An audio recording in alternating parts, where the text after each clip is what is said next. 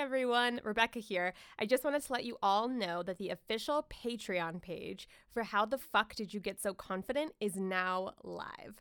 We're offering things like early access to episodes, video recordings of episodes, bonus content, and more. So head on over to patreon.com/howthefuck to subscribe. Thanks for listening. Welcome to How the Fuck Did You Get So Confident? My name is Rebecca, and this is the podcast where I interview my friends and peers to figure out, well, how the fuck they got to be so confident. In this episode, I chat with performer, teacher, and best-selling author Margot Leitman. We talk about the importance of not comparing yourself to others, cleaning out the real estate in your brain, letting go of being self-critical, and so much more. This is How the Fuck Did You Get So Confident? With guest Margot Leitman. Hey. Hi. How are you? Good. Thank you for joining us. So usually the first question I ask guests is, what does confidence mean to you? So some people have said, you know, it's failing and trying again. Some people say it's just being curious about the world around me. When you hear the word confidence, what do you think of? The first thing that comes to mind is a person that doesn't care too much about comparison to others. And I take notes during this. So if you see me writing, that is why. Okay. I love taking notes. I'm a big note taker. Me too. But I think it's like the lack of comparison to others, accomplishments, looks, wealth, lot in life, etc., house, whatever that may be. I think When a person can not keep score in that way, because I think if you're keeping score, you're always losing. So I think that if a person can let go of that, they can find their confidence.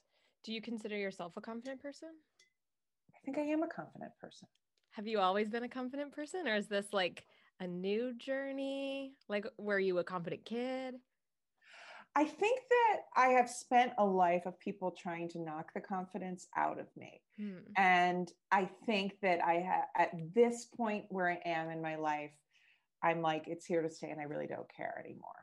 Yeah. But I mean, I spent like many years in middle and high school being really bullied for being a straight, what I think is a fabulous dresser, but to many people, a very strangely dressed teenager. And I saw you did like an Instagram post about this, I think, recently. Oh gosh. Yeah. It really stays with you though, but I was bullied a lot in high school. What I mean by that is like a girl waited at my locker every day. She was like waiting to say, what the fuck are you wearing today? So she could attack me. Holy shit. And based on what I was wearing and like just, or get people around to make me feel scared when I walked into school.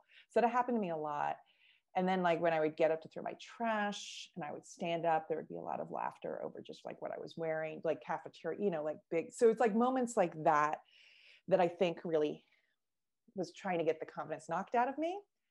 And then I think in college, it came back in a way of, I got to college and it was sort of celebrated to be strange and odd and different.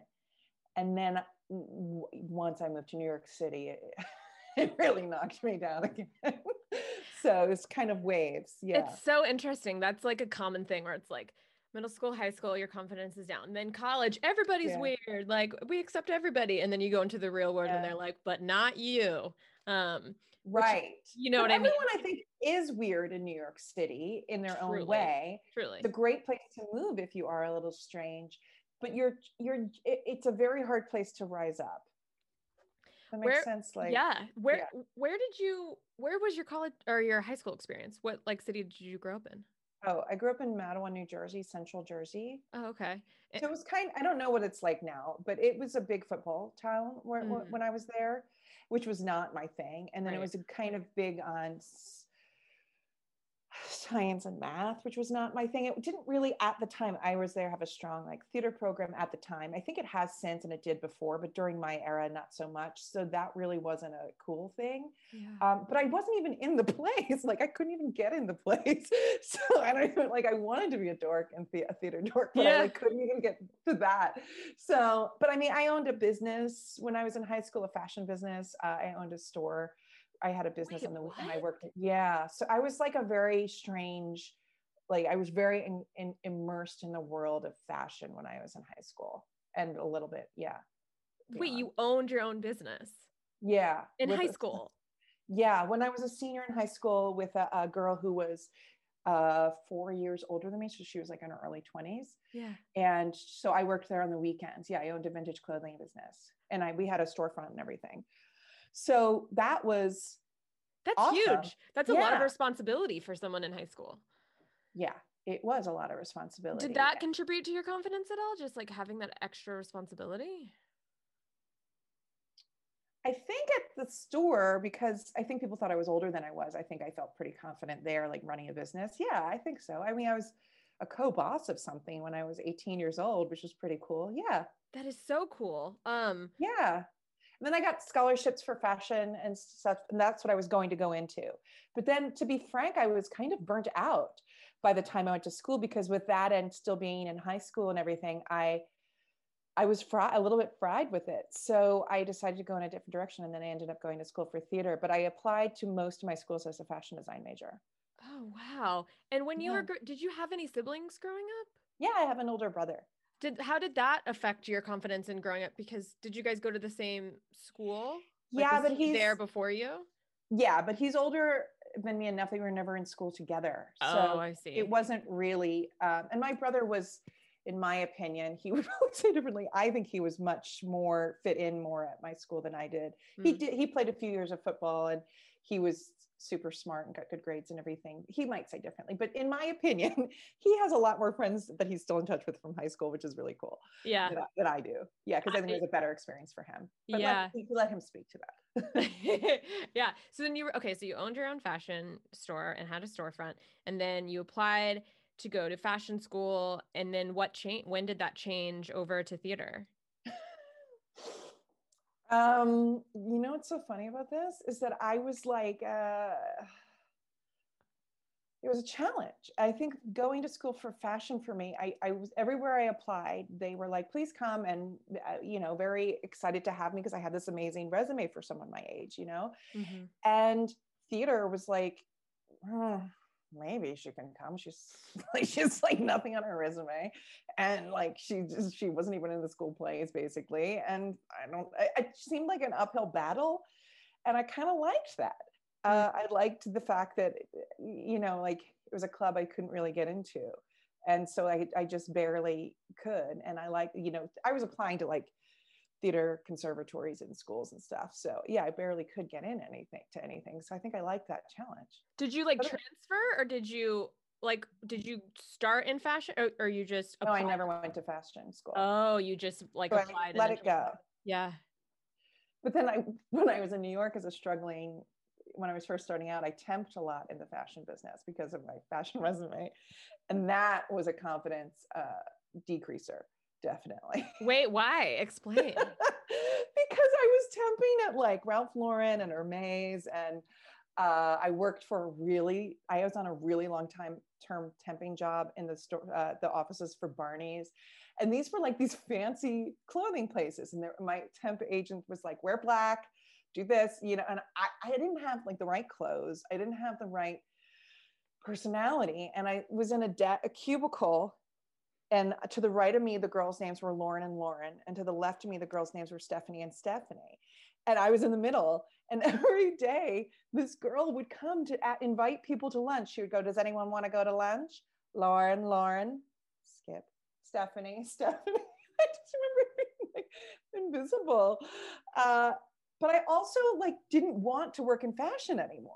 So I couldn't get fired. Like all the temps that worked there were there because they were trying to, like it's like being the receptionist at a talent agency. You probably are looking in my experience, many people want to get into that business. So it's a good way in, they can meet people. Same with fashion. So, but I didn't want to work in it. So I just couldn't get fired because I just didn't give a shit, which is a good lesson for life.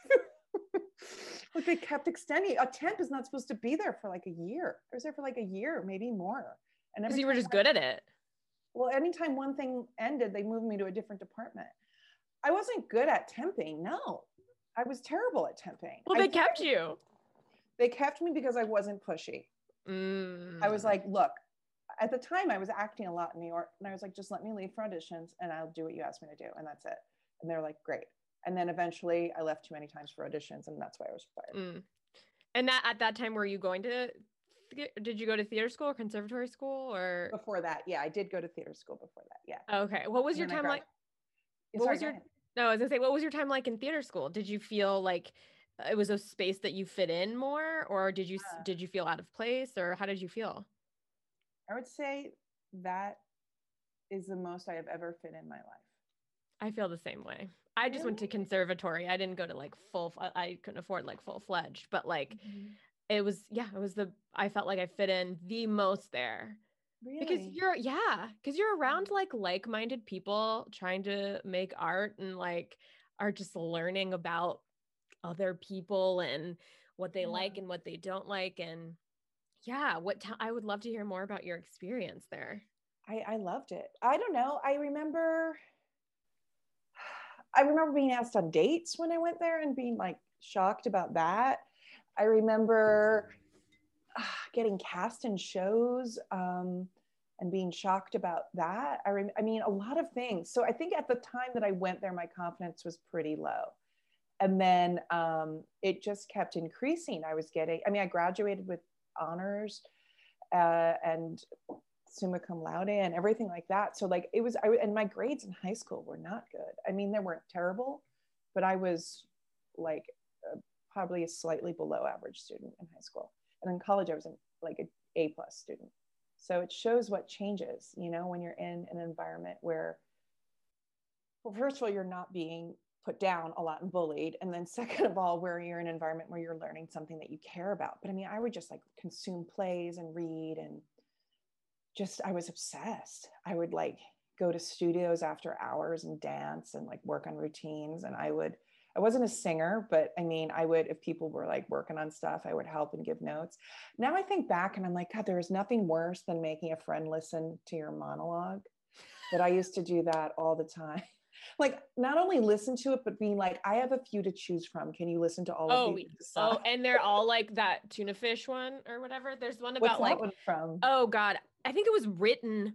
It was like written for a monologue book. Oh, like it's not even book. Yeah, the monologue book. And it's like book. It's like someone who gets mad about someone in the way of their can of tuna fish. And I've heard it so many times. Wow. But yeah, I know that. It was like a lot of John Patrick Shanley monologues. Of course. And then, I mean, mostly that. Yeah. Which like, we gotta move forward. There's more playwrights out there. Right. And I think there were plenty then too.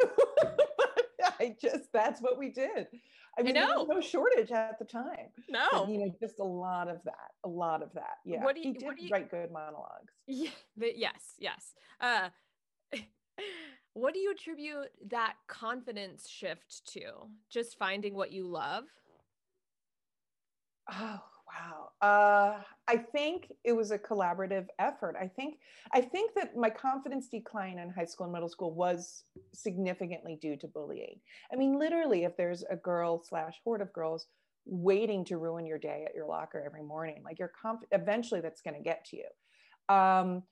Although a therapist once told me that I continued to dress outlandishly in some sort of like, I don't know. Now I don't remember what he said, but he like analyzed it once. He's like, but your continuation and not giving in was almost like a way to like fuck with the system even more. And I was like, yeah, I guess so.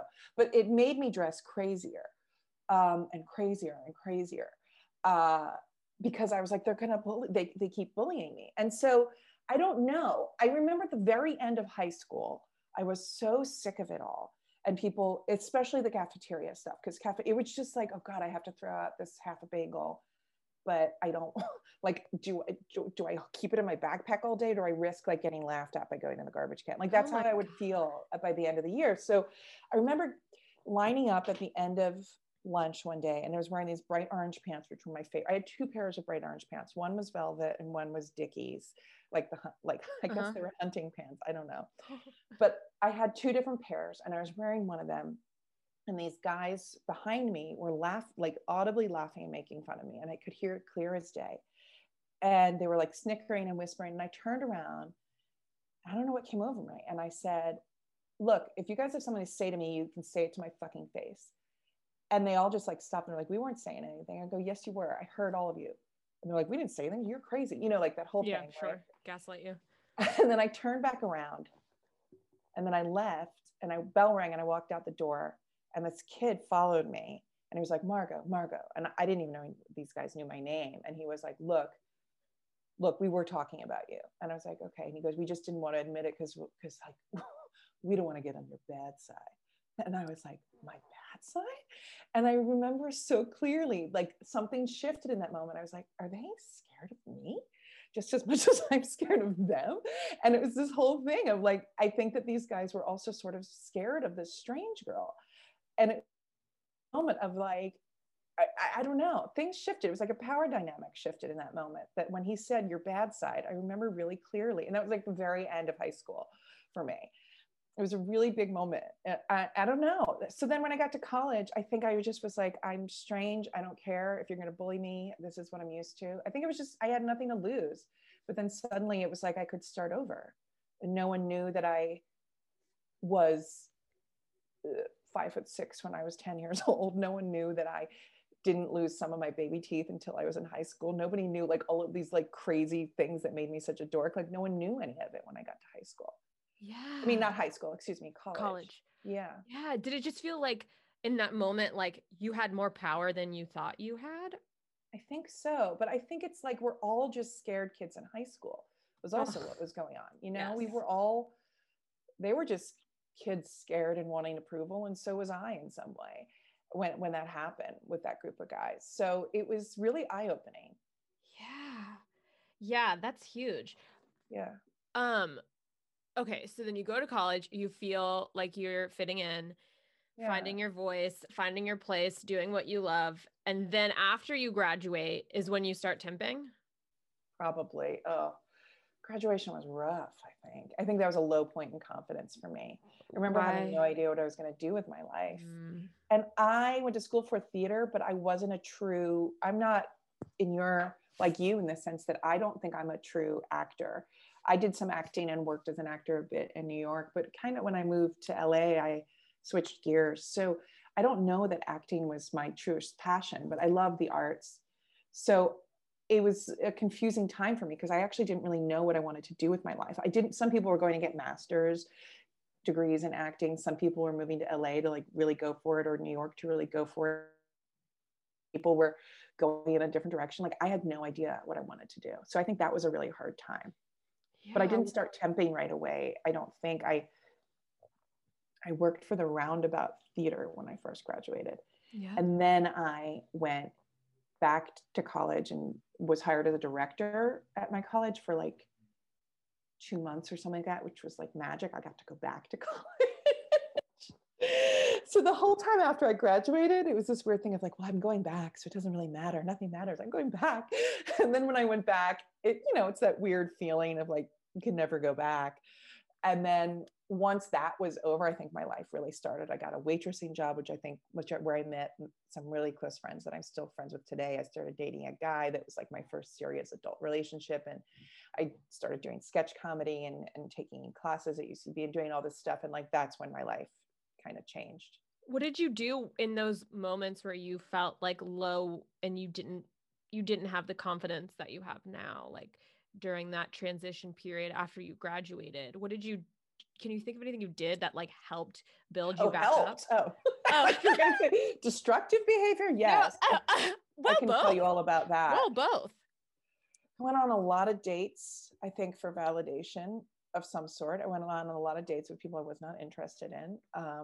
That was a big thing. Did it help or hurt? No, it didn't help or hurt. It didn't help. Did it hurt? No. Yeah. Did it help? No. Long term, probably not. It was just a neutral. It was a stupid. But I think I did a lot of that. Like, I'm 21. I can go on a date. So there's that. Like, I don't know. I did that. Did not help. What did help? Good friends. I think real true friends helped. And I think that was pretty much it.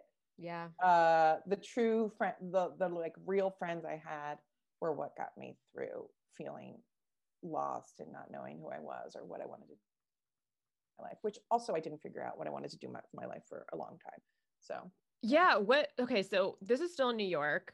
So then when did you move to LA? 2011. So almost 10 years ago. Okay. So then what brought you to LA? Work. Okay. What specifically? Well, a lot changed. Yeah. Between those lost years and the time when I moved to LA, a lot, everything.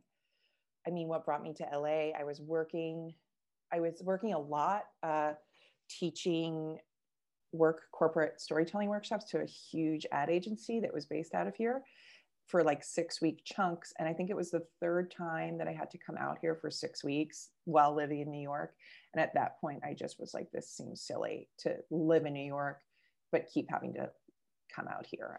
Let's switch gears and live in LA and then travel from LA if we need to go back to New York. So at that point, you were already doing a lot of storytelling. You had already okay. So I skipped a huge chunk then. I guess we need to go back. Lost years. Explain the lost years.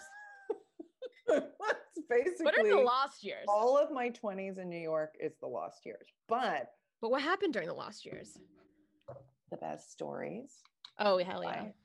The best stories. What happened? I met a lot of my best friends.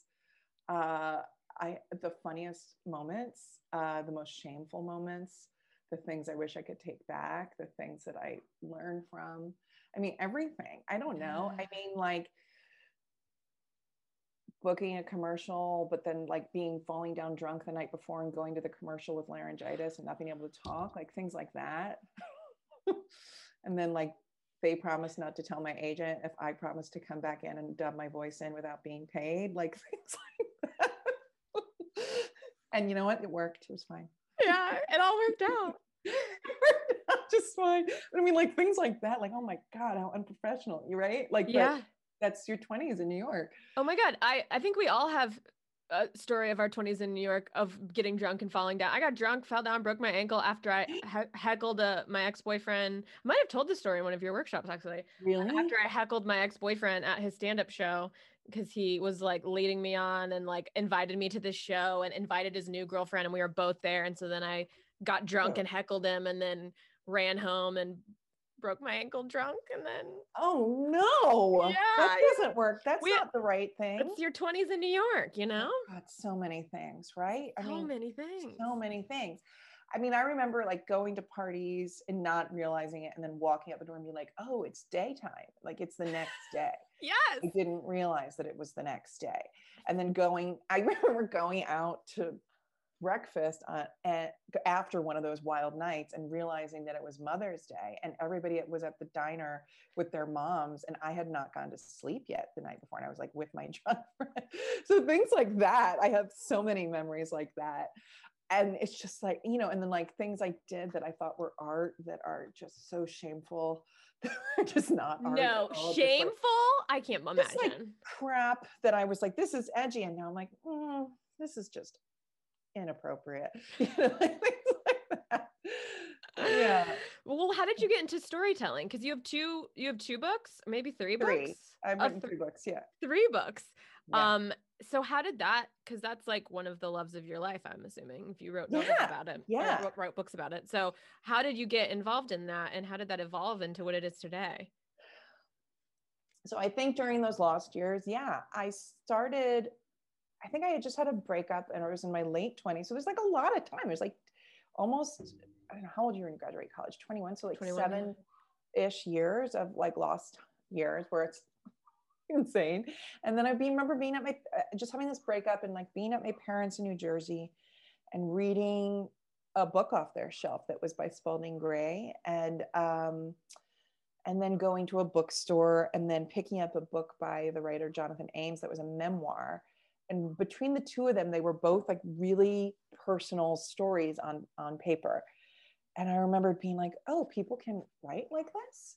People can say these things and this can get published. And I remembered feeling like something just clicked, that was because I had done so much stand-up and it never was what I wanted. I would do stand-up and I felt like I don't know. I have friends that do stand-up and they're amazing and they watch stand-up specials and they research and they love watching stand-up and doing it and they can't live without it. And like, that is so admirable and it is so not me. Mm-hmm. But yet I would read a memoir and I would read autobiographical works and I loved biographies and I loved anything that was a true story and I would consume that. And I never even noticed how much that's what I much preferred. So basically what I did was I started, sorry, there's an airplane. Okay. I started telling stories in my stand-up. When I was booked on a stand-up show, I would instead tell a full story, sneaking in to the set. And it started working. And then eventually my friend and I started a storytelling show because of that. And now this is like 2007. And then we started a storytelling show, which was not, there weren't that many in New York at the time. Right. And there was like a line around the block. We turned people away for the very first night. And I realized how much people wanted it. So that's kind of how it began, but it started from reading and just being inspired by that.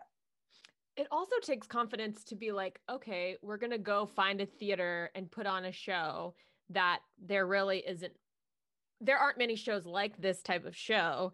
And we're going to rent the space and we're going to hopefully make our money back or whatever the details are. But even just taking that step to find a theater and do something that nobody's done before you. I wonder if it's just like being in the city, being on your own, being in the arts, having this degree behind you, having good friends, like all of that led you to start your own show. I mean, that's just, we had put up shows. I had put up shows before, but they were stand-up shows. Right. But in this format, I think I was just like, I want to do this. And there's not enough. There was like one or two at the time. I'm sure there were many that I didn't know about, but right. I knew of like one or two. Yeah. And I had gotten on those, and then I was like, sorry, why is this ringing? And so I was like, well, how do I get on another show then? Yeah. And then I was like, I guess I have to start my own. Oh, but I love that mentality, being like, how do I get on that thing? Oh, I guess I'll just do it myself. Yeah. Yeah, I know. It's a good mentality. And it really is. 20s in New York is kind of a fuck it mentality. Yeah, it really is. Ooh, I love a fuck it mentality. So when did you start writing books? And three books is huge. Yeah, hopefully more too. This year has been a doozy, but how did I start writing books? So around that time, I started saving so now I'm not working at Barney's. I'm not waitressing. Now I'm bartending and substitute teaching. Those are my two jobs. So I saved my money and I took a bunch of writing classes, memoir writing, personal essay writing, writing from personal experience, things like that. I took classes at the New School. I took classes at Gotham Writers Academy. I took private classes. And I kind of got a second degree without getting a degree, in writing. Because I remember, and my older brother was really great. He gave me really great advice because I was like, I think I want to go back to school for writing. And he was like, well, and of course this isn't for everyone, but for me, it was very valid advice. He was like, well, you could go and get a master's in writing and have 6 figures of debt and never become a writer because it's not something that has guaranteed placement. You can go and learn to be a dental hygienist and you're going to be one, which is great. But he's like, but it doesn't guarantee that you will be one. So you might as well do what you can afford to learn it. And I thought that was really valid advice because I really was looking into going to grad schools. I think I had even started some applications and stuff.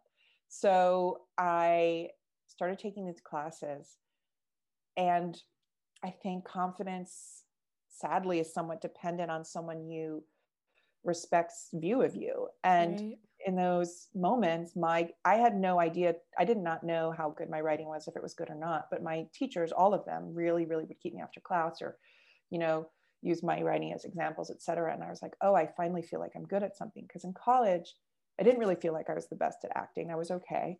And then in stand-up, it wasn't really my true passion. So I was fine, but it wasn't what I really wanted to be doing with my life. And I knew that. But I was not as good as some of the people I started out with that were so amazing at it and deserve everything they have. So at that point, I was like, oh, I actually think this is something I'm really good at. And I think that something really switched. And that was like just what I wanted to do. And I was going to figure out how to do it for a living, write and tell true stories for a living. And I was going to figure it out. And storytelling's a very vulnerable art form, because it's true story. For people who've never seen a storytelling show, absolutely checks. I'm sure there's some on YouTube and Netflix and all of that good stuff, but like, it's your real stories, what happened to you, and it's vulnerable. Was that something you were always comfortable with? Because, you know, I think I was more comfortable with that than the lack of vulnerability I was showing in stand-up. Interesting. Yeah. I wonder where that stems from. I don't know. I'm a very feeling person, and I felt like in stand-up there was something for me, and there are so many people that do it well, but something for me that had to be cool and tough and over it. And I didn't have to have that if I was telling a story, but of course I didn't have to have that in stand-up either. I just didn't have, I guess, the theme of the day, the confidence in my stand-up to be that. Right. Yeah. Wow. And then, okay. So then what, so you moved to LA, or did you meet your husband in New York or LA? New York. Yeah. Oh, okay. So then when did you have your kid? In LA. Do you have multiple kids? I have two kids in LA, both in LA. Okay. Okay. So you meet your husband in New York, and then you guys moved to LA. And yeah, a couple years later. Okay. And you are doing storytelling workshops at corporate. So when we first moved here, I had a good gig. I was working pretty frequently at an ad agency where I was working for their New York, Los Angeles, and San Francisco offices, and I would like fly between the three. That's rad. It was wild. Yeah. That is so rad. It was so fun. And I went to Australia to work in storytelling right before I moved here. So we had a bunch saved from those jobs. Yeah. So then like at that point, I mean, I would say there's like the few years in New York that I did storytelling before I moved out here, I had to really, it was a struggle to retain my confidence, because I had this situation where I had just been signed by a manager around the time that I really decided that I wanted to just do storytelling and I didn't want to do stand-up. And I was the first woman that they had ever signed at this comedy management company, because they were like having trouble finding funny women or whatever excuse they used. Sure. I'm just going to let that sit there. Mm-hmm. And then I had this lunch with them, and they were like, so let's talk about the plan. And I was like, well, I really would like to tell stories, and I want to write stories, and I want to tour. And they were like, no, that's not a job. And I was like, no, I'm going to make it a job, and we're going to work on this together, and we're going to do, and they were like, could you just do stand up? And I was like, because they had signed me thinking that I sort of get it. It was like a bait and switch. Like they signed me as a stand-up, but like, I was like, look, I don't want to do that. Yeah. I want to do this, but they were not along for the ride. And so I think that those first few years in New York is a bit of an uphill battle of me trying to prove that I could make this a job. Mm. But that, again, I guess there was some confidence there, because it inspired me not to say, fuck it, I won't do this, but to prove them wrong. Yeah. Yeah. Yeah. Oh man.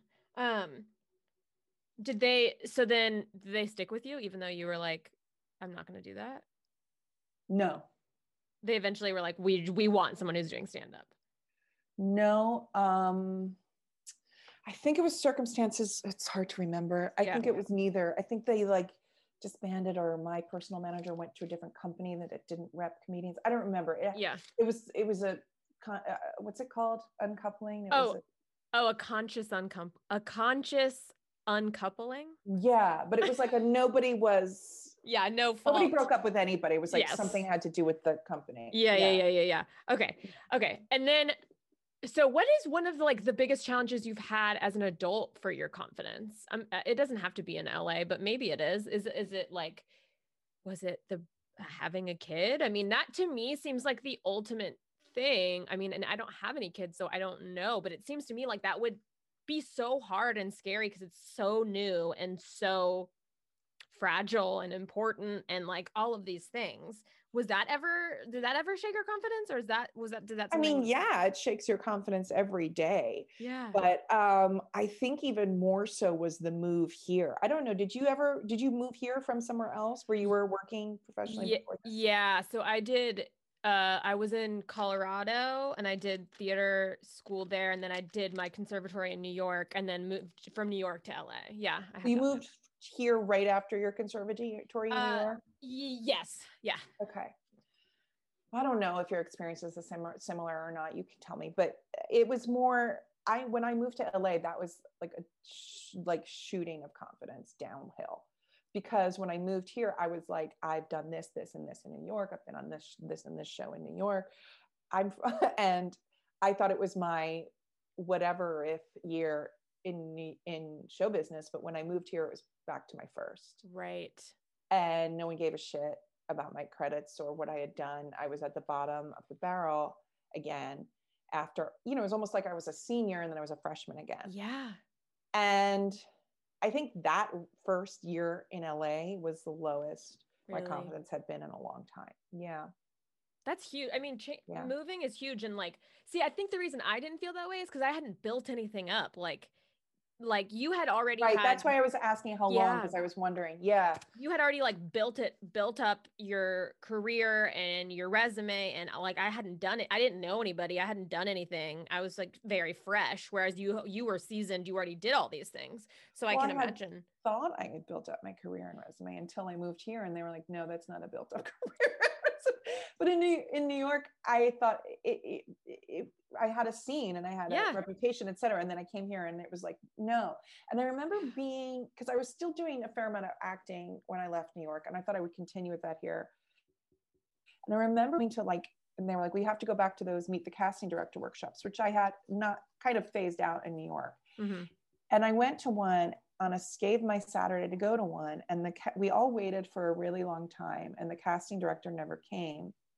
And no one was that apologetic about it. Like finally someone came in and was after we were there for like over an hour and they're like, so-and-so's not coming. Just put your email down here and we'll email you when so-and-so will come back. And everyone was like, oh, thank you so much. Thank you so much. And we're going in and being like, can I get my money back? Yeah. And everyone was like, whoa. And I was like, oh, I don't want to say thank you after you've just made me sit here for an hour on Saturday for nothing. I just took my money. Yeah. Yeah. I was like, just give me my money back. And we're done. Yeah. And I remember being like, oh, in New York, I would have hustled for that more in my first few years. I'm not there anymore. And these people are willing to give their all. And that is awesome. But I felt like, oh, I don't care that much anymore. I'm willing to move on. Like that was another moment where I was like, oh, not my main thing. Yeah. Yeah. Are you still, you're still acting, no?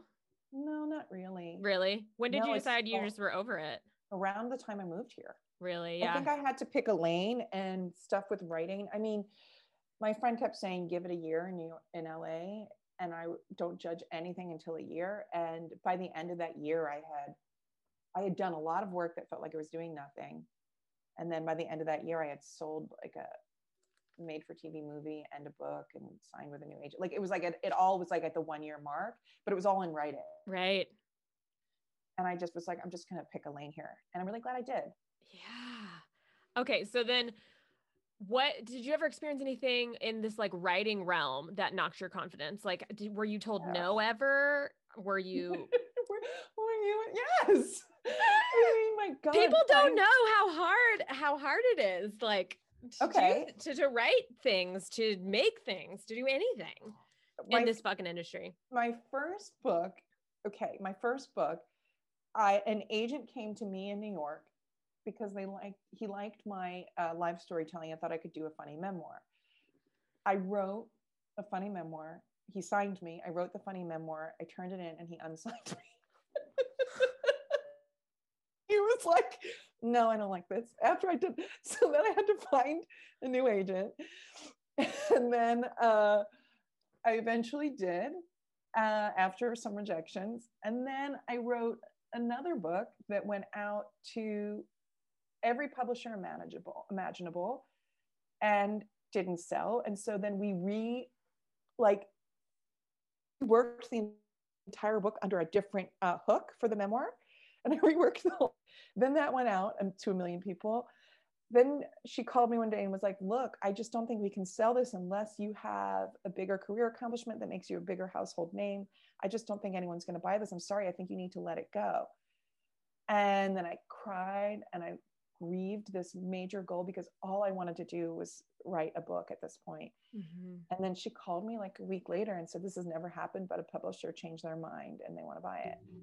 And that was it. And then that book was not even a hit. It was like a tree fell. It's like I sold this book. It wasn't like a disaster. It just was like a tree fell in the woods and no one heard it. It was just kind of a book. But then my second book was a huge hit, and that's another story. But the failure is actually was really hard, you know? Yeah. But what do you personally do to overcome those things? Like, do you have like a routine, or do you go to therapy, meditate? Like, what is your like short-term sort of coping mechanism? I do all of those things that you just said, but how did I get over? I think that I didn't see it. For me, I mean, I cried a lot. I really did cry a lot when she said this isn't going to happen. Yeah, I really did. But I think when it did come out eventually, and then it was like not as big of a runaway success. This is my first book, Gawky, which I still stand by. I think is a great book. But when it wasn't the runaway success that I thought it would be, or I had hoped it would be, I think I didn't let that get to me. And I think I was like, you published a book. You're like nobody knows who you are. You're not famous. You published a book. You've been trying for years to do it, and take that as the win. And so I don't think I let it get to me. And then when my second book was such a runaway hit, I was pleasantly surprised, which was much better feeling than, you know, in any way, you know, hoping for that and then being disappointed. I was pleasantly surprised by its success. Well, it's almost like knowing your worth as an artist and like what you contribute to society, and like knowing like, oh, that's not a hit, but like, I fucking stand by that. Like, that's a good book. And like, you know, cultivating that sort of knowing your worth mentality. Yeah. So I think that I didn't let it. So, I mean, yes, I do all of those things, therapy, meditation, all of those things. Sure. Yoga, I mean, long walks, hiking, all of that stuff to manage stress. But I think it was a matter of keeping the right mindset about it. Because for me, when I go back and I look at old journals and I see things, it's always, the dream was always to write books. Like that's when I was a kid that, you know, I have a journal entry that talks about it in such great depth about how much I wanted to do, what I wanted to do in writing books. And I always say that when people, you know, when I moved to New York, I'm a bit older than Sex and the City era, like right at the tail end of that. Right. So everyone was watching Sex and the City and saying like, are you a Carrie or a Miranda or a whatever that right? And I was like, I'm none of those people. I want to be Candace Bushnell, the person who wrote the book. Ooh. Like and I always would say that, and people were like, and I was like, look, she wrote the book, she turned it in, she makes money on every episode. Like, I don't want to be one of those women. Like, that's not what I want. I want to be the lady that creates the world. And so for me, being an author, even if I had only got to do it once, would have been the dream. So yeah. What has teaching taught you? What has teaching other people taught you? Because that's something I'm always interested in, by like the teachers that have, because you taught me, the teachers that have impacted me. I'm always like, I wonder what they have learned during this whole process. Have you learned anything by being a teacher? Yeah, I learn every day. I've learned, I mean, this is so cliche, but really that everyone does have amazing stories is something that even the least suspecting people have the most amazing life experiences. You just have to dig to get the story out of them. And it never ceases to amaze me. I mean, I do a lot of, right now in this strange year, I'm doing a ton of guest workshops with various companies and organizations just for a day, you know, coming in online and doing it. So I'll connect with a group of like 12 people for one day and never see them again. But yet we've had this most intimate 3-hour experience where people have shared wild things they've never told anybody about themselves. And it's just so, you'd walk in and you'd look at this group and be like, I don't know, maybe that girl has a story, but then like you hear and it's like, wow, everybody. So I think that, and the fact that the ability that I am surprised weekly every week of my life, someone says something that completely shocks me, like shocks me that I have never heard before in my life. And it just like, I love that every single week of my life, I am shocked by something that someone has experienced. And I think I can learn. I mean, so for me, it's like, there's no judgment on anybody. I learned, I'm not a judgmental person at all. And I think I've learned that like creating that environment makes other people lose judgment as well. So I think that's my responsibility as a teacher, is to make sure that it's a judgment-free zone. So people feel free to share. And then it's really such a compliment when someone deeply shares in a class that I'm teaching, because I feel like that they felt safe to do that. And that to me is just like, opens my heart so much. Yeah. And that's also like, you have to remember that in your own work too. Like I'm going to share, I'm going to create a non-judgmental space, and I'm not going to judge anybody. And I'm also not going to judge myself, because I know that, yeah, you know, as artists, we can oftentimes be like our own worst critics, which is, or maybe you're not. Are you self-critical? I am, but then I have to let it go, because I realize that nothing matters. So I'll give you an example. So the other day I was teaching a one-day workshop for 3 hours, again, with people that I'll never see again. And I would say we're like less than an hour in, and I definitely shared an experience about getting a UTI in India, like definitely shared that in depth, not only just getting the UTI, but like how I got it, which was like by soaking in the bathtub every night and letting it go in through my vagina. Like it was great detail. Yeah, sure. And there were people's faces. They were just like, I just remember there was this like senior citizen man that was so horrified by me. And then and then there was like one girl on the bottom with a, she had kind of one of, you know, a look I wear a lot, like a bandana on the like a Rosie the Riveter look. Yeah. And she was like with me for the UTI story. And she was probably the only one that was. And I just remember being like, okay, you really should not have shared that. And then being like, well, they're stuck with me for the next 2 hours, and then you'll never see them again. So just let it go. And I had to let it go, because I was like, I've alienated them all. They're all horrified, but I have to let it go. And I always think like often you will never see these people again. Like if something embarrassing happens on an airplane, I always think about that. And I was like, I'll never see them again. It's fine. But it's true. Yeah. Like nothing matters. Like it doesn't matter. Nothing matters and everything matters is like, that's a good quote. Yeah. I mean, you know what I mean? Like it doesn't, and ultimately nothing matters, but then also like everything matters. So then where are we? I don't know. I don't know. It's the beginning of 2021. I don't know. I don't have an answer. I don't have an answer either. What is like, is confidence something that you try to instill in your kids? Just bringing it back to family for a minute. Is that like, because I don't know, was that something that your parents instilled in you? I was not. And I'm always curious to hear. How so were you? Can I ask how so you were not? I know it's. Yeah. So I was brought up more as like the make other people comfortable, like do what you need to do to make other people feel comfortable, whether that's if that means downplaying your personality, downplay it. If that means, you know, change your appearance, like make the room comfortable, was sort of how I was raised. And, you know, that was, I wonder if it was, I'm from the South. I wonder if that's a Southern thing, like being, I don't know, but it's definitely not a New Jersey thing, which is where I'm from. Yeah. It's not a New Jersey thing. I mean, what's your birth order? My what? Like what order are you in your family? Oh, I've never been asked birth order before. I'm like, what? First, second, third. Second, youngest of two. Okay, so that's the same as me. I think I was getting in trouble for being a bit of a feminist at times. I would get in trouble for things like that. Like I do remember saying there was some game, we were out of somebody's house and they wouldn't let me play. The guys wouldn't let me play this like sports game.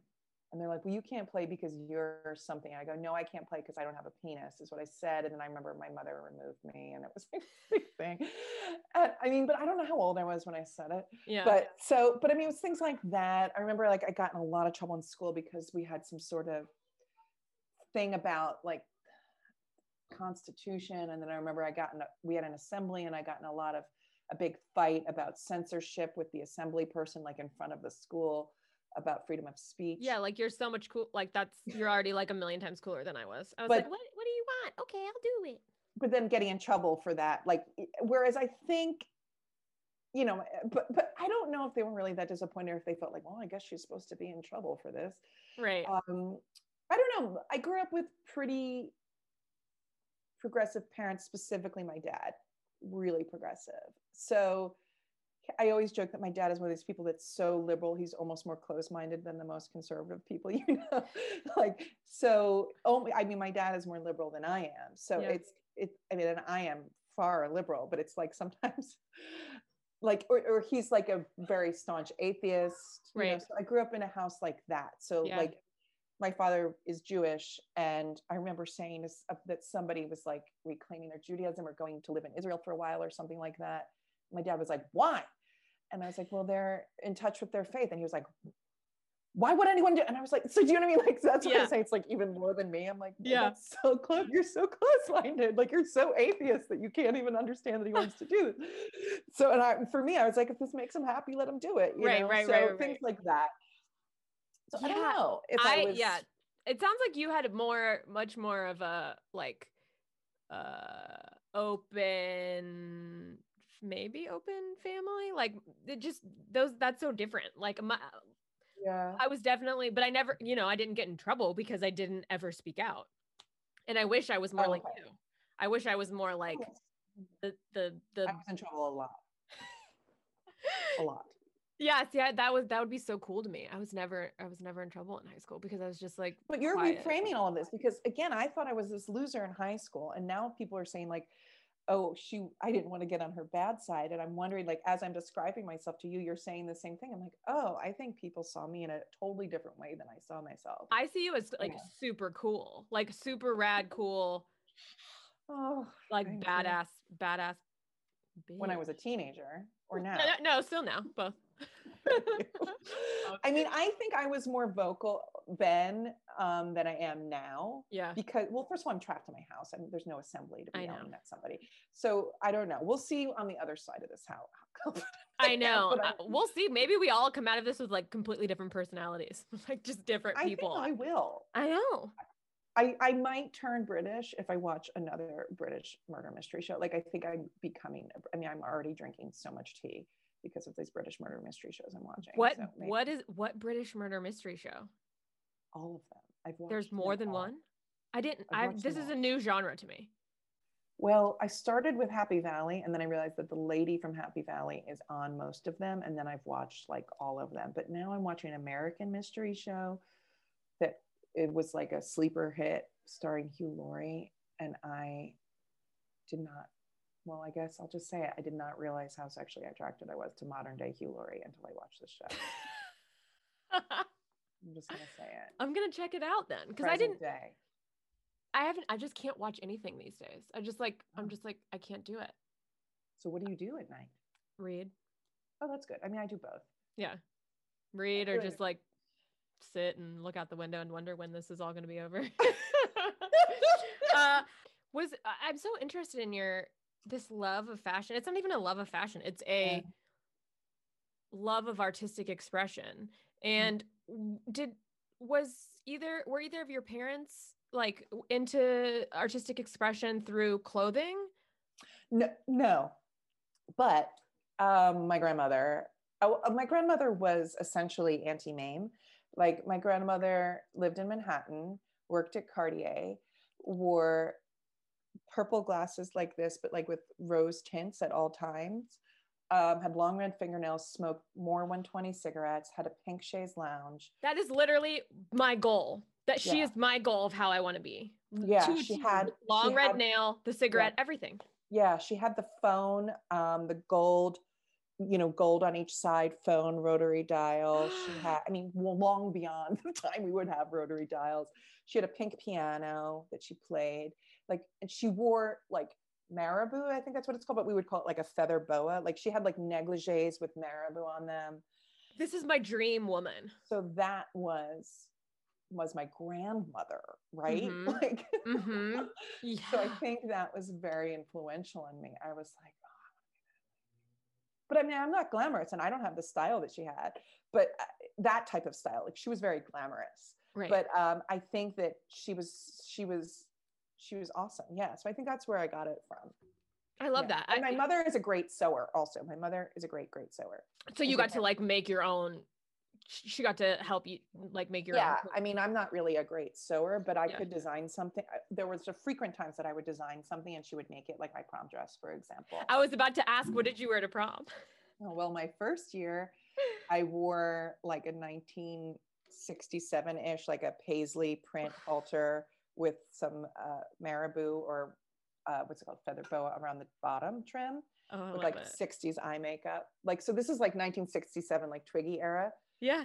That's like my wedding. Well, my wedding that's supposed to happen in May, but that's like the style. Oh, good. It's a great era. Yeah. And then the other one, the second one, I took it back and I wore I wore an Elizabethan ball gown, like a bustle and a corset and everything. Oh my God. That's so cool. Yeah. See, like I never had anybody to be like, that was super fashionable like that. So I never realized it was an art form until I got on an antidepressant a couple of years ago. And all of a sudden I was like, this new part of my brain opened up and was like, we can go vintage shopping. And I was like, okay, let's go do it. And then now it's like, you know, but I didn't have the bandwidth in my brain. Like my brain was just occupied with depression. And then as soon as I got on the right medication for an extended period of time, fashion became something that was interesting to me, and painting. I picked up watercolor. That's so wonderful. That's really, it's like, what a great success story. I know, right? All thanks to my antidepressant and like finding the right one for me. And it took a long time, but like, it does, you know, but damn. But I'd say that about storytelling as well, is that it's like when you get a story that's circling in your head out, and you create real estate for something better to move in. So sometimes it's a negative story that needs to leave your head, or sometimes it's a story you've been telling yourself over and over. Sometimes it's just something you want to share, but it's taking up real estate. And then once it's out of your head and then it's out into the world, it's no longer there. And then something new can come in. And it sounds like something similar like that happened with you when you started that. Yeah, it's exactly what it is. Okay.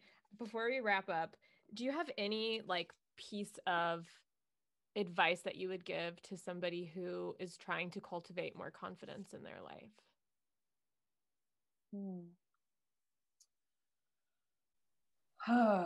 Turn off your social media for a while.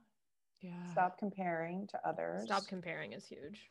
And I think that is fed by social media is what I mean. Those two go together. And someone else that's struggling with confidence, at the end of the day, someone said something to me when I was really young that always stayed with me, which is that not everybody's going to like you. It's true. And it's really hard. It's impossible to have everyone like you. So if you just want everyone to like you, it's just going to work in the opposite direction. It's like when I worked at Barney's, I didn't give a shit. And therefore I was like the longest running temp they ever had. But if I had been like me, do this, they would have fired me. Yeah, so totally. And that's how my experience with like auditioning was too. In the beginning, when I first moved to LA and I was auditioning, I was like, what do you want? Okay, I'll do that. What? I'll do it. I can do it. And people are like, we're not interested. And then as soon as I was like, oh, I'm actually going to do it this way, is that cool? And they're like, yes, please make artistic decisions. Like do the thing. And then they're like, oh, now we want that. And I'm like, oh yeah, you just have to like be yourself and make the choices that are in line with you. And it'll be right for some people and it won't be right for others, and not to take it personally. But that's easier said than done. It certainly is. And that takes probably decades to figure out, you know, I mean, and the people that figure it out early, God bless them, but it takes a long time. It takes those lost years in New York City in your 20s. Lost years fully on the floor. Okay. I'm going to read ankle. Oh yeah. I was in a boot and everything. I had to go. And I remember having to get on the plane to go to see a specialist in my hometown. I had to fly back to my hometown. I was on crutch. Oh no, I was in a wheelchair. I didn't have anybody. So I had to have like, you know, the people who work in the airport had to wheel me around, and like just being mortified. But man, it's a really good story. It's one of my go-tos. Okay. I'm going to recap the notes I've taken. And please correct me if I'm wrong or if my intention wasn't right. I always love a good note. So, okay. These are Margot's tips for confidence. Be a person who doesn't compare themselves to others. Let go of keeping score. Have some responsibility. That was about like the clothing and owning a clothing line when you were 18, which is still so unbelievable to me. Go after what you care about. Remember, you have nothing to lose. I love this. We're all just scared in high school. Like we're all just scared high schoolers sometimes. You have more power than you think. Find real true friends. Develop a fuck it mentality. Find what you love and what you're good at. Prove them wrong. Therapy, meditation, know your worth, manage your stress, keep the right mindset, create a non-judgmental environment around you, which is so big. Let go of being self-critical. If it makes you happy, do it. Self-expression through clothing, art, etc. Clean out the real estate in your brain to bring space for new things. Stop comparing, i.e. get off of social media for a little bit, and not everyone's going to like you. I think I say stop comparing twice. I'm really into stop comparing. Yeah, we had to just hit that twice. If I had stopped comparing a long time ago, I would have probably quit acting about 5 years. But I felt like because I was comparing myself to others, I had to keep doing it. And the same thing for stand-up. I probably wouldn't have stuck with it for so long. It was all this like comparison to others around me that I had to do this too because people around me were doing it. So yeah, I would have. Does that happen in other industries, do you think? Like outside of entertainment where people, yeah, it must, like comparing to like the person who got the promotion and you didn't or whatever, you know? Yeah, because I was like, well, if I just stick with this a little longer, okay, now I've gotten this TV credit, I could get this TV credit and I could get this. And now I've gotten this commercial, but maybe I could get this role. It was like, you know, seeing where the other people that were on that trajectory were going. So I was heading there. So let's just stick with it. But yeah, I think so. I think if you work, you know, in the restaurant business and you don't really want to own your own restaurant someday, but this person's doing it and that person's doing it, I'm sure you're going to probably, I don't know. Yeah. And then you're just doing things for the wrong reasons too. You're not doing it because you love it. You're doing it because it's like the path that you're currently on. Oh, I do that a lot. Yeah. I have to finish everything I start, even if it's not good. So yeah, I should have let go of those things. Yeah. What sign are you? Libra? Oh, I don't know very many Libras. I have one Libra that I know that I just love. What are you? I'm a Capricorn. Oh yeah. One of my sons is a Capricorn. Through and through. Well, thank you so much for your time. I really appreciate it. This has been so lovely. And yeah, this has just been such a treat. It has been a treat. It's really nice to talk to you. I haven't seen anyone in so long, especially you. So this is really lovely. It is. I know. Are you getting, do you have your vaccine yet? Probably not, but hopefully soon. No. Do you? No, I'm waiting. I want to get that bad boy immediately. Yeah. I don't fit any of these categories and I'm being honest about it, which. Me too. Yeah. One day we'll get it. And yeah. It'll be great. My parents got it, so I'm so excited. Yes! That's so exciting. Yeah. I'm so happy when I hear people who are getting the vaccine. I'm like, oh my God, it's actually happening. My parents got it. Yeah. I'm so relieved. Yeah. That's incredible. Well, thank you so much again. And we'll talk soon. Thanks for listening to this episode of How the Fuck Did You Get So Confident? I love to hear from listeners about what has helped you build your confidence, whether it's a favorite book or a mantra or maybe an event you went through. Leave it in the review section for me to check out, and you can also leave in the review section any topics that you would like discussed on the show, and I look forward to hearing from you. Thanks so much.